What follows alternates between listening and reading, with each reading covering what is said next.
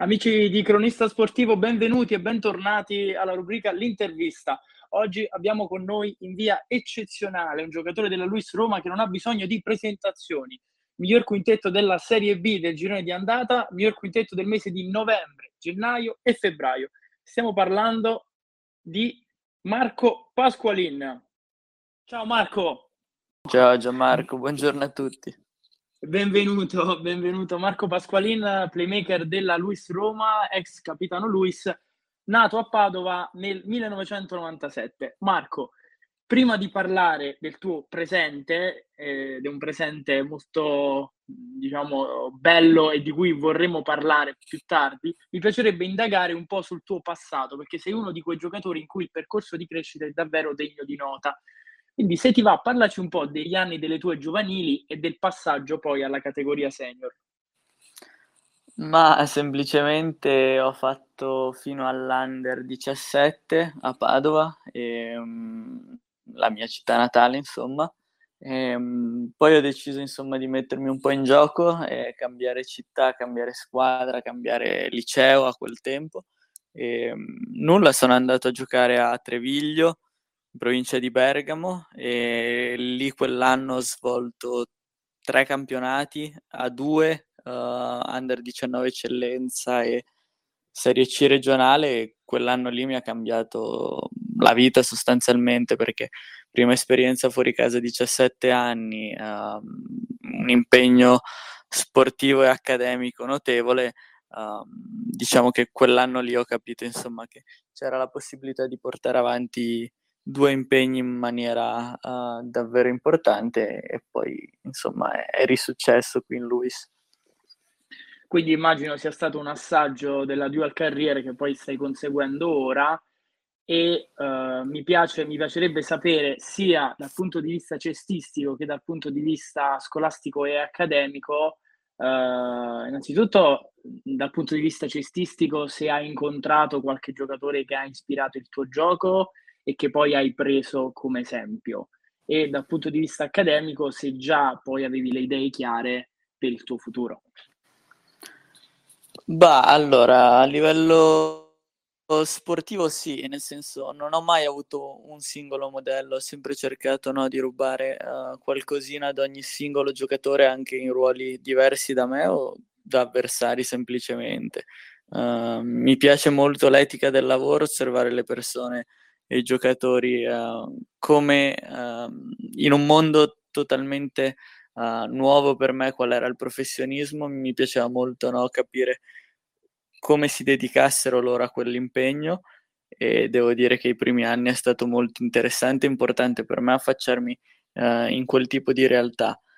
A livello accademico sono stato abbastanza subito indirizzato um, verso gli studi economici, poi avendo fatto un liceo scientifico, bene o male uh, l'interesse c'è sempre stato, mi è sempre piaciuta la gestione di azienda, uh, in cui ho trovato magari analogie anche su quello che è il mio ruolo in campo, sia una gestione magari uh, totale di quelle che sono le, vicen- le vicende in campo e fuori, quindi è stato facile scegliere un attimo il percorso economico.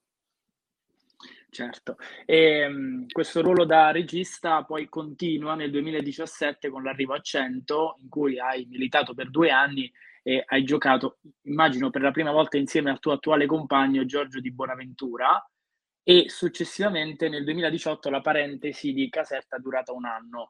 Cosa ti porti dietro di questi due o tre anni? Ecco. Sì, diciamo che allora, ehm, a Cento ho fatto un anno e mezzo, poi sono stato sei mesi a Caserta e Giorgio l'ho conosciuto il secondo anno di Cento, l'anno della 2, ehm, però ci siamo incrociati poco perché io poi sono andato a Caserta.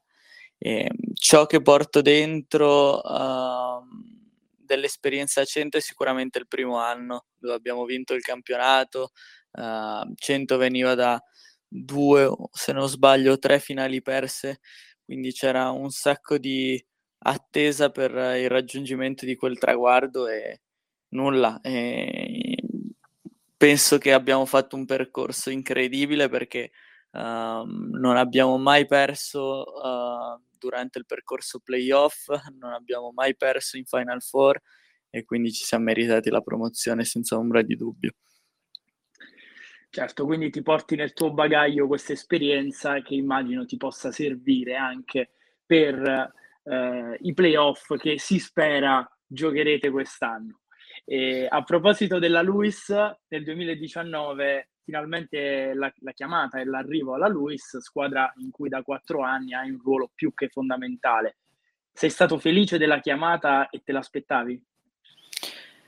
Sì, diciamo che allora ci siamo rincorsi um, un po', eh, nel senso che um, ne parlavo con coach Paccarie uh, 20 giorni fa. Io la prima chiamata da loro la ebbi durante uh, la Coppa Italia, il primo anno di 100, che mi chiamò all'epoca uh, l'assistente allenatore coach Fulgaro e ehm, niente, non feci uh, il passaggio in Luis quell'anno lì perché vinsi il campionato e decisi insomma di, di rimanere a 100 in, in, A2 l'anno successivo.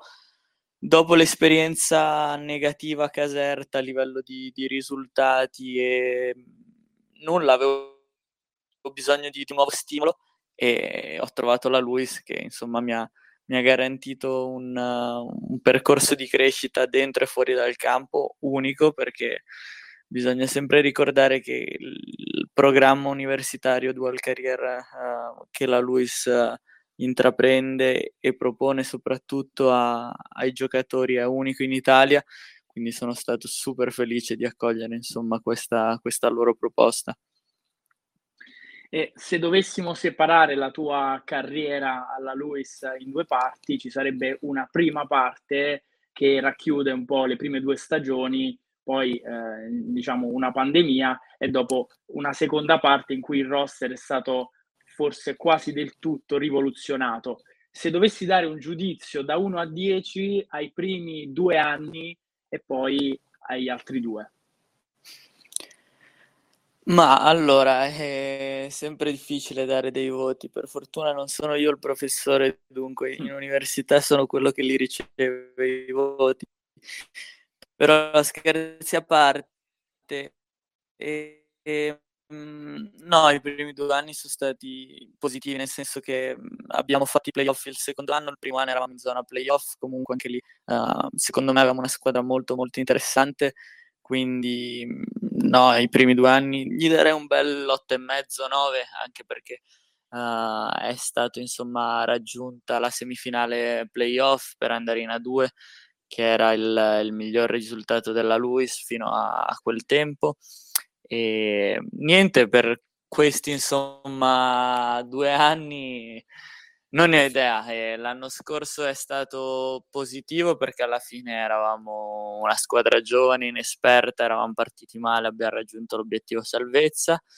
Quest'anno stiamo andando molto bene, però a questi due anni ci voglio associare un 6 in pagella perché penso che il meglio debba ancora venire, quindi non sono assolutamente... Uh, soddisfatto, penso che mhmm, ci sia ancora da, da migliorare quanto fatto, quindi non voglio assolutamente accontentarmi. E a proposito appunto dell'evoluzione della Luis nel corso degli anni, raccontaci un po' come si è evoluto l'organico e se secondo te ci siano stati dei miglioramenti cestistici organizzativi nel corso degli anni prima e dopo del restauro del roster? Cosa è cambiato e cosa ti è piaciuto del, dei cambiamenti? Ma sono cambiate un sacco di cose, ovviamente tutti i cambiamenti mi sono piaciuti, non è che c'è stato un, un cambiamento che non mi sia piaciuto, anche perché, come dico sempre, a, a questa organizzazione, a questo progetto ci lavorano persone super competenti um, che magari non fanno questo di primo lavoro, però conoscono l'ambiente, um, magari sono stati messi nelle migliori condizioni uh, per avere uh, il vitto in maniera adeguata, quindi abbiamo magari uh, la mensa pranzo e un ristorante a, a cena che non ci fa mancare nulla, la sistemazione nelle residenze universitarie è stata migliorata, è stato migliorato anche il sostegno uh, medico-fisioterapico che abbiamo, uh, anche il, il, discorso preparatori atletici, uh, tutta una serie di cose che insomma ti, ti, mettono nelle migliori condizioni di esprimerti come giocatore e come dico sempre io, eh, il giocatore deve pensare solo a allenarsi e lavorare al massimo. Se è magari um, distratto da altre vicende fuori dal campo rischia di non performare bene e penso che la Luis nel corso degli anni abbia migliorato decisamente questa cosa qui e si stanno vedendo i risultati anche in campo. Sì, sì, sono d'accordo. Ehm, si diceva al termine della scorsa stagione che sarebbe stata appunto l'ultima stagione in Maia Luis di Marco Pasqualini, al punto da etichettare l'ultima partita come quella di addio. Poi durante l'estate è successo qualcosa che immagino ti abbia fatto cambiare idea sul tuo futuro. Se ti va di parlarcene in breve.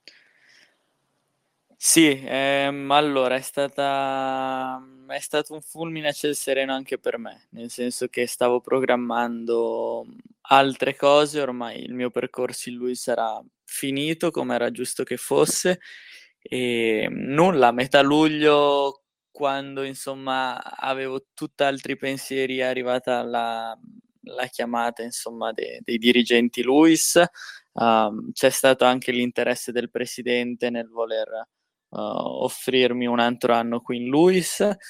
E diciamo che mh, mm, ci siamo trovati a metà strada tra mie esigenze e loro esigenze.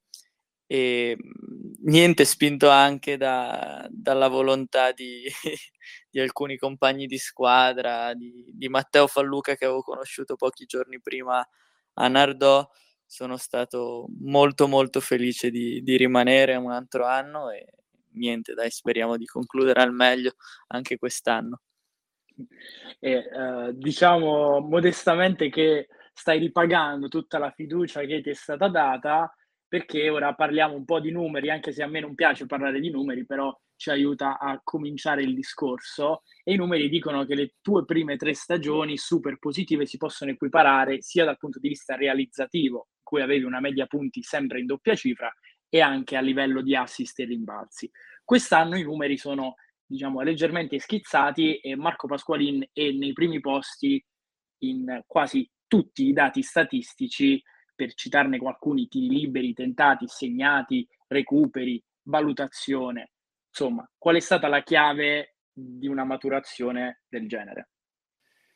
Ma penso che la differenza l'abbia fatta la fame, no? Nel senso non, non ho mai voluto accontentarmi dei uh, risultati raccolti gli anni precedenti.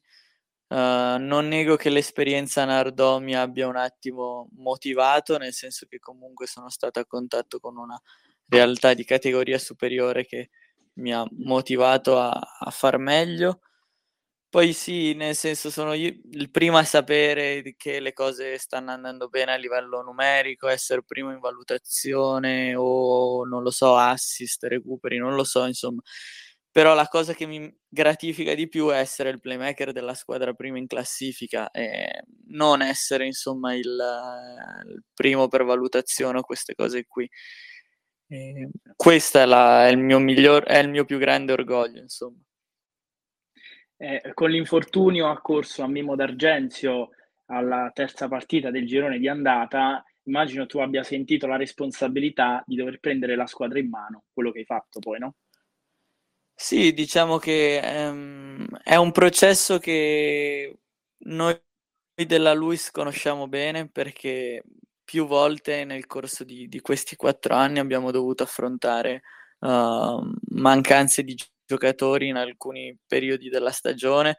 Ehm, sono sempre stato sorpreso della maniera in cui la, la Luis sia riuscita ad arginare questo tipo di mancanze. E, niente, quindi c'è una responsabilizzazione enorme all'interno di non solo il gruppo di quest'anno, ma all'interno di tutti i gruppi che uh, hanno fatto parte de- della squadra di basket della Luis e quindi sì, è stato semplice, non, non è scattato alcun tipo di, insomma, di, di autoresponsabilizzazione, insomma.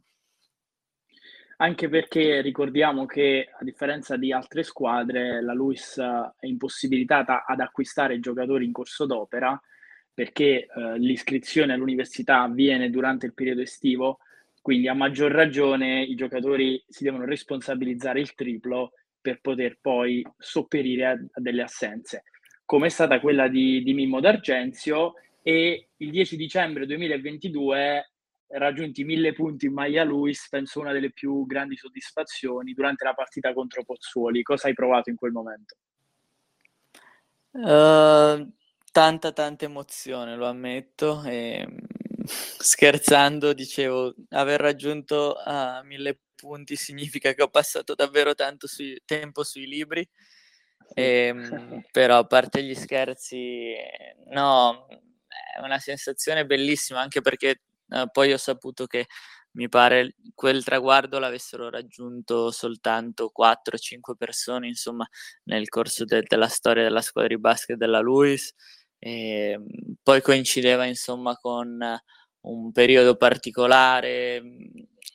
Mi, mi sono passati per la testa no? numerosi passaggi di questi tre anni e mezzo e è stato davvero emozionante. E ho ripercorso magari nella testa sacrifici fatti, uh, ore di studio e poi impegno sportivo, quindi è stato davvero gratificante.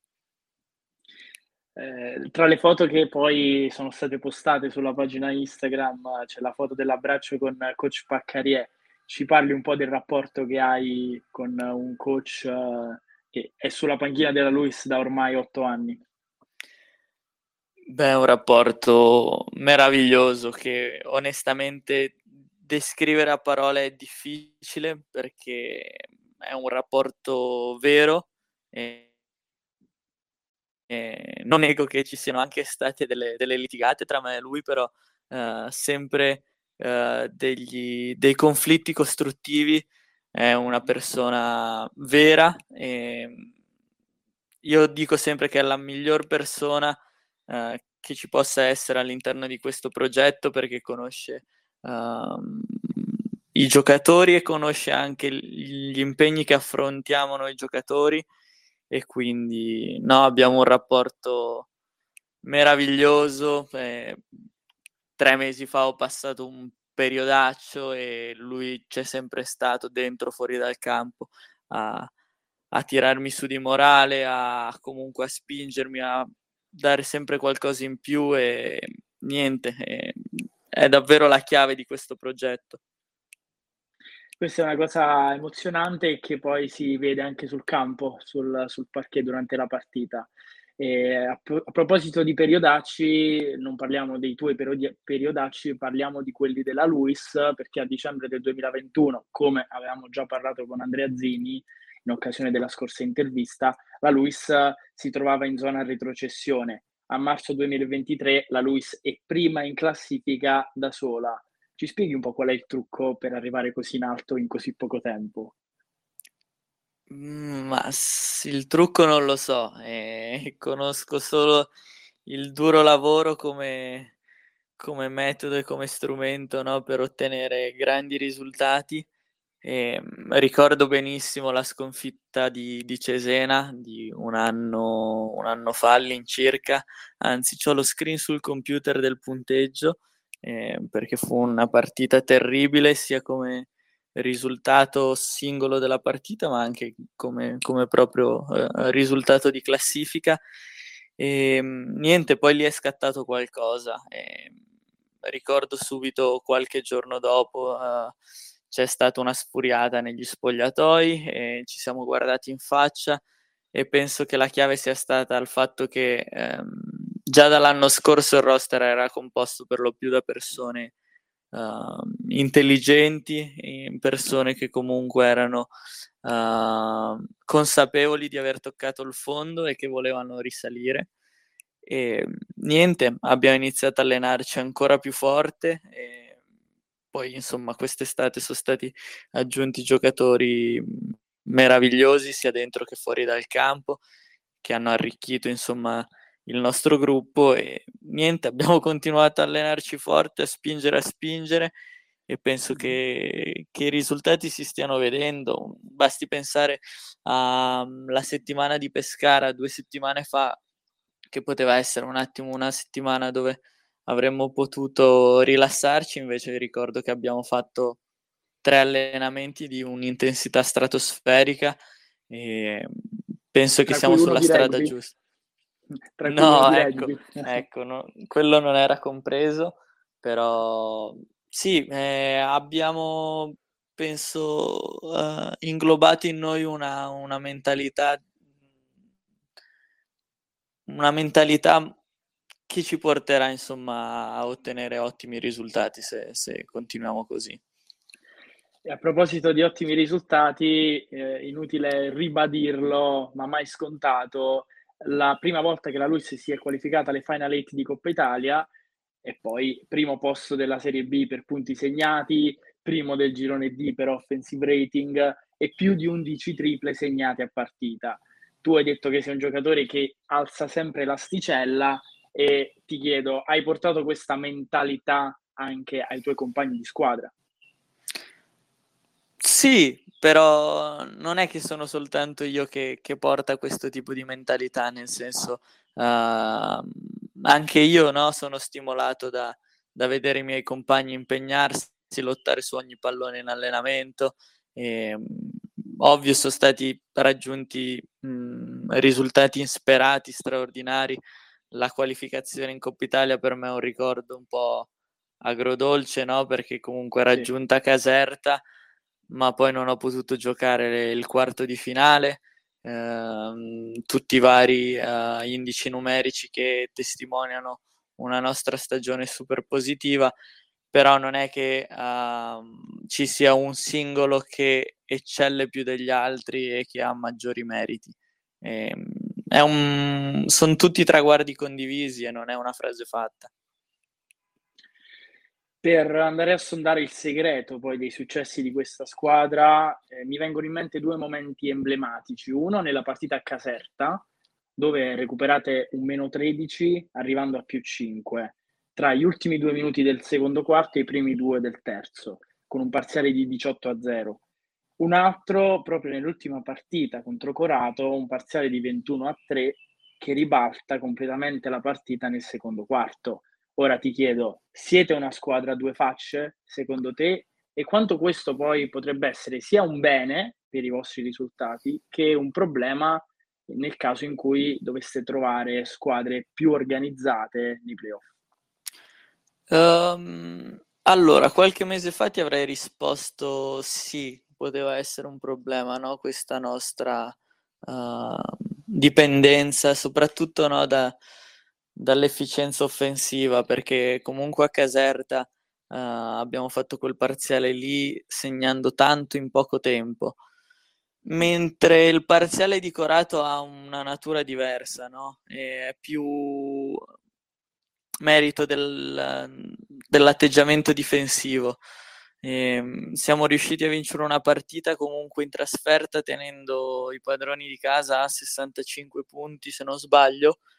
E io penso che la differenza e lo step uh, in avanti che stiamo facendo in questo ultimo periodo, nonostante riconosca il fatto che stiamo giocando con squadre un po' più di bassa classifica, sia uh, mantenere um, una solidità difensiva maggiore rispetto alla prima parte di, di, di campionato. E, ormai abbiamo capito che in qualche modo, nel senso, canestro lo sappiamo fare.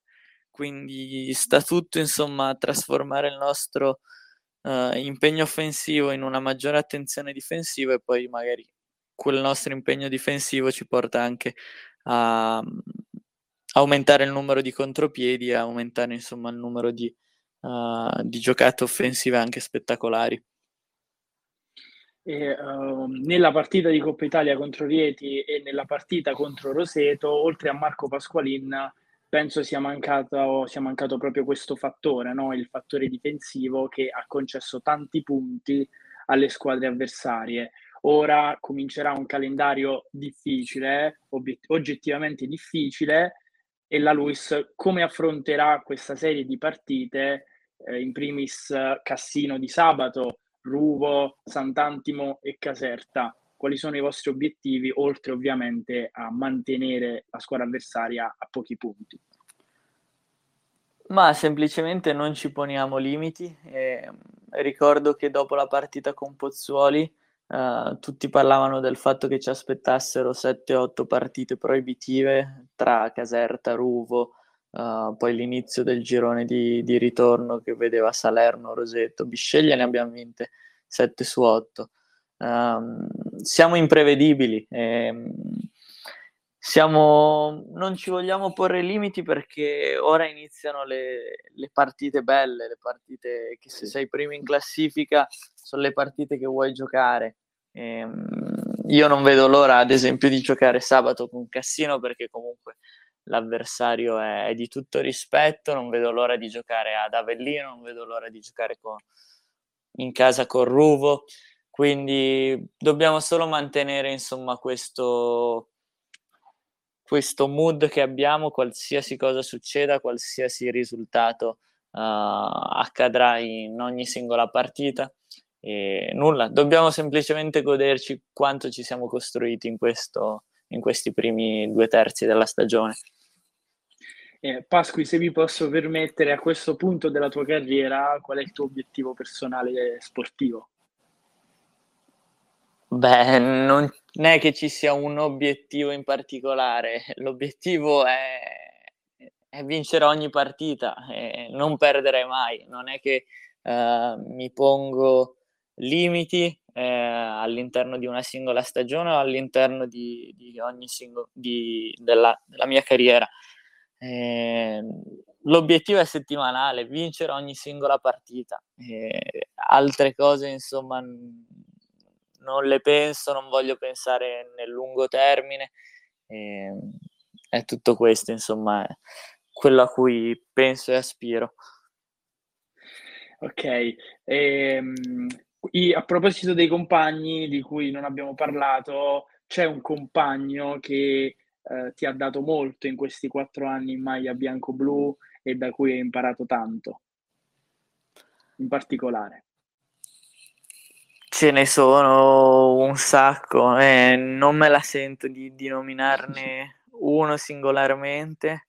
Eh, se devo nominare una persona, nomino uh, Francesco Gellera, che poverino è stato sommerso da, dalla sfortuna. E, nonostante ciò, è, è stato un esempio per tutti noi dentro e fuori dal campo perché comunque aveva sempre un atteggiamento propositivo, però non è, non è solo Francesco Gellera, ce ne sono stati un sacco di compagni proprio per il motivo che, che hai detto te, ossia che c'è stato un ricambio eh, generazionale frequente, quindi non mi sento assolutamente di, di nominarne uno più degli altri. In modo che non si offenda nessuno, ecco. No, esatto. Per concludere l'intervista, se posso, vediamo un attimo in ambito extracestistico. Che persona sei fuori dal campo? Quali, quali sono gli hobby di Marco Pasqualin fuori dal campo? Ma sono una persona abbastanza riservata, nel senso tendo a voler stare nel mio e riconosco di avere una, un'agenda molto molto piena durante la settimana perché tra master e, e pallacanestro comunque non è che posso ritagliarmi un enorme uh, tempo per i miei svaghi. Uh, mi piace molto godermi la città in cui sto, sono, sono, il primo a riconoscere Roma come una bellissima città dove vivere, eh, dove giocare e quindi mi piace uscire ora che iniziano le belle giornate, mi piace proprio godermi no, l'aria, l'aria fresca, quindi non sono una persona che si chiude in camera e inizia a guardare serie tv o, o, cinema continuamente, anche perché dopo aver passato ore e ore al chiuso tra master e, e, allenamento non è la cosa che desidero fare, insomma. Poi hai dei compagni di squadra che ti consentono di avere sempre una buona compagnia, immagino, anche al di fuori eh, di un campo da basket, no? Sì, sì, è vero, però diciamo che uh, ora non mi ricordo chi me lo disse, uno dei primi anni, però non bisogna neanche uh, sempre stare a contatto con le stesse persone, nel senso che uh, ogni tanto no, bisogna anche uh, uscire da, dalla quotidianità e magari i compagni di squadra li vedo già ogni giorno, i compagni del master pure, mi piace anche uscire con altre persone, altri amici, se no rischia davvero di diventare un ambiente quasi soffocante vedendo sempre le stesse persone e rischi anche di non goderti no, il, i momenti assieme alle persone della squadra. Quindi c- bisogna trovare un giusto equilibrio, però ce ne fossero di problemi così, insomma. Sì, infatti. Eh, ultima domanda, un po' raccontaci i tuoi progetti per il futuro. Hai detto che stai seguendo un master, se ti va di dirci di che master si tratta e se hai un'idea di cosa fare quando finirà il master? Immagino che sia la domanda più difficile che ho fatto finora. Sì, lo è, lo è, lo è. E, ehm, ma è sempre una domanda particolare eh, che tra l'altro pongo a me stesso, uh, anzi sto ponendo a me stesso quasi ogni estate, alla fine di ogni uh, campionato, Ora sto seguendo uh, un Master in Business Administration, anche chiamato MBA con la M, e è un master, esatto, è un master che mi sta cambiando la vita, mm, devo ammetterlo, è un qualcosa di, di meraviglioso, infatti eh, là lui si dimostra ancora di più un, un'eccellenza eh, da questo punto di vista perché propone un, un insegnamento a 360 gradi di una qualità estrema a mio modo di, di, di vedere le cose perché tra compagni, professori, esperienze, questo master è davvero un'esperienza unica che consiglio a tutti. Eh, proprio per questo motivo eh, frequentare questo master mi sta mettendo in enorme di dif- difficoltà perché mi sta aprendo uh, numerose porte magari per un uh, lavoro, un uh, impegno in ambito lavorativo. Non lo so, farò delle valutazioni dettagliate appena raggiungeremo l'obiettivo, ossia la qualificazione in bid eccellenza. Eh, ora non ci voglio pensare, penso a partita dopo partita, esame dopo esame però una volta raggiunto l'obiettivo che ci eravamo prefissati, insomma, a inizio anno inizierò insomma a guardarmi attorno e capire un attimo quale sarà la cosa migliore per me per l'anno prossimo. Quindi sogni nel cassetto, work in progress, diciamo così.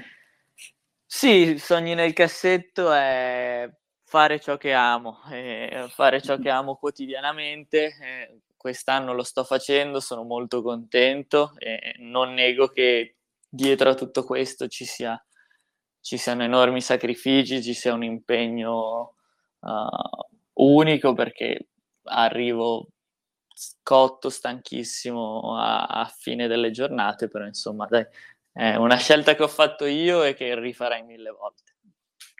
E siamo sicuri che non arriverai cotto alla partita contro Cassino, che, eh, in cui si prevede il tutto esaurito al Pala Luis.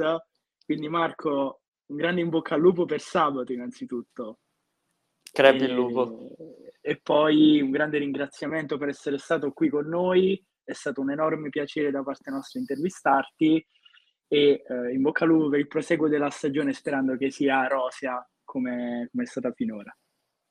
Grazie mille Gianmarco e grazie a voi di Cronista Sportivo e dai, ci vediamo o ci risentiamo in giro insomma. Ricordo a tutti i seguaci di Cronista Sportivo che la, l'intervista sarà disponibile sul canale Spotify Cronista Sportivo e sarà possibile leggere l'articolo e l'intervista di Marco Pasqualin sul sito www.cronistasportivo.it. Un ringraziamento da Gianmarco Martucci e arrivederci a tutti.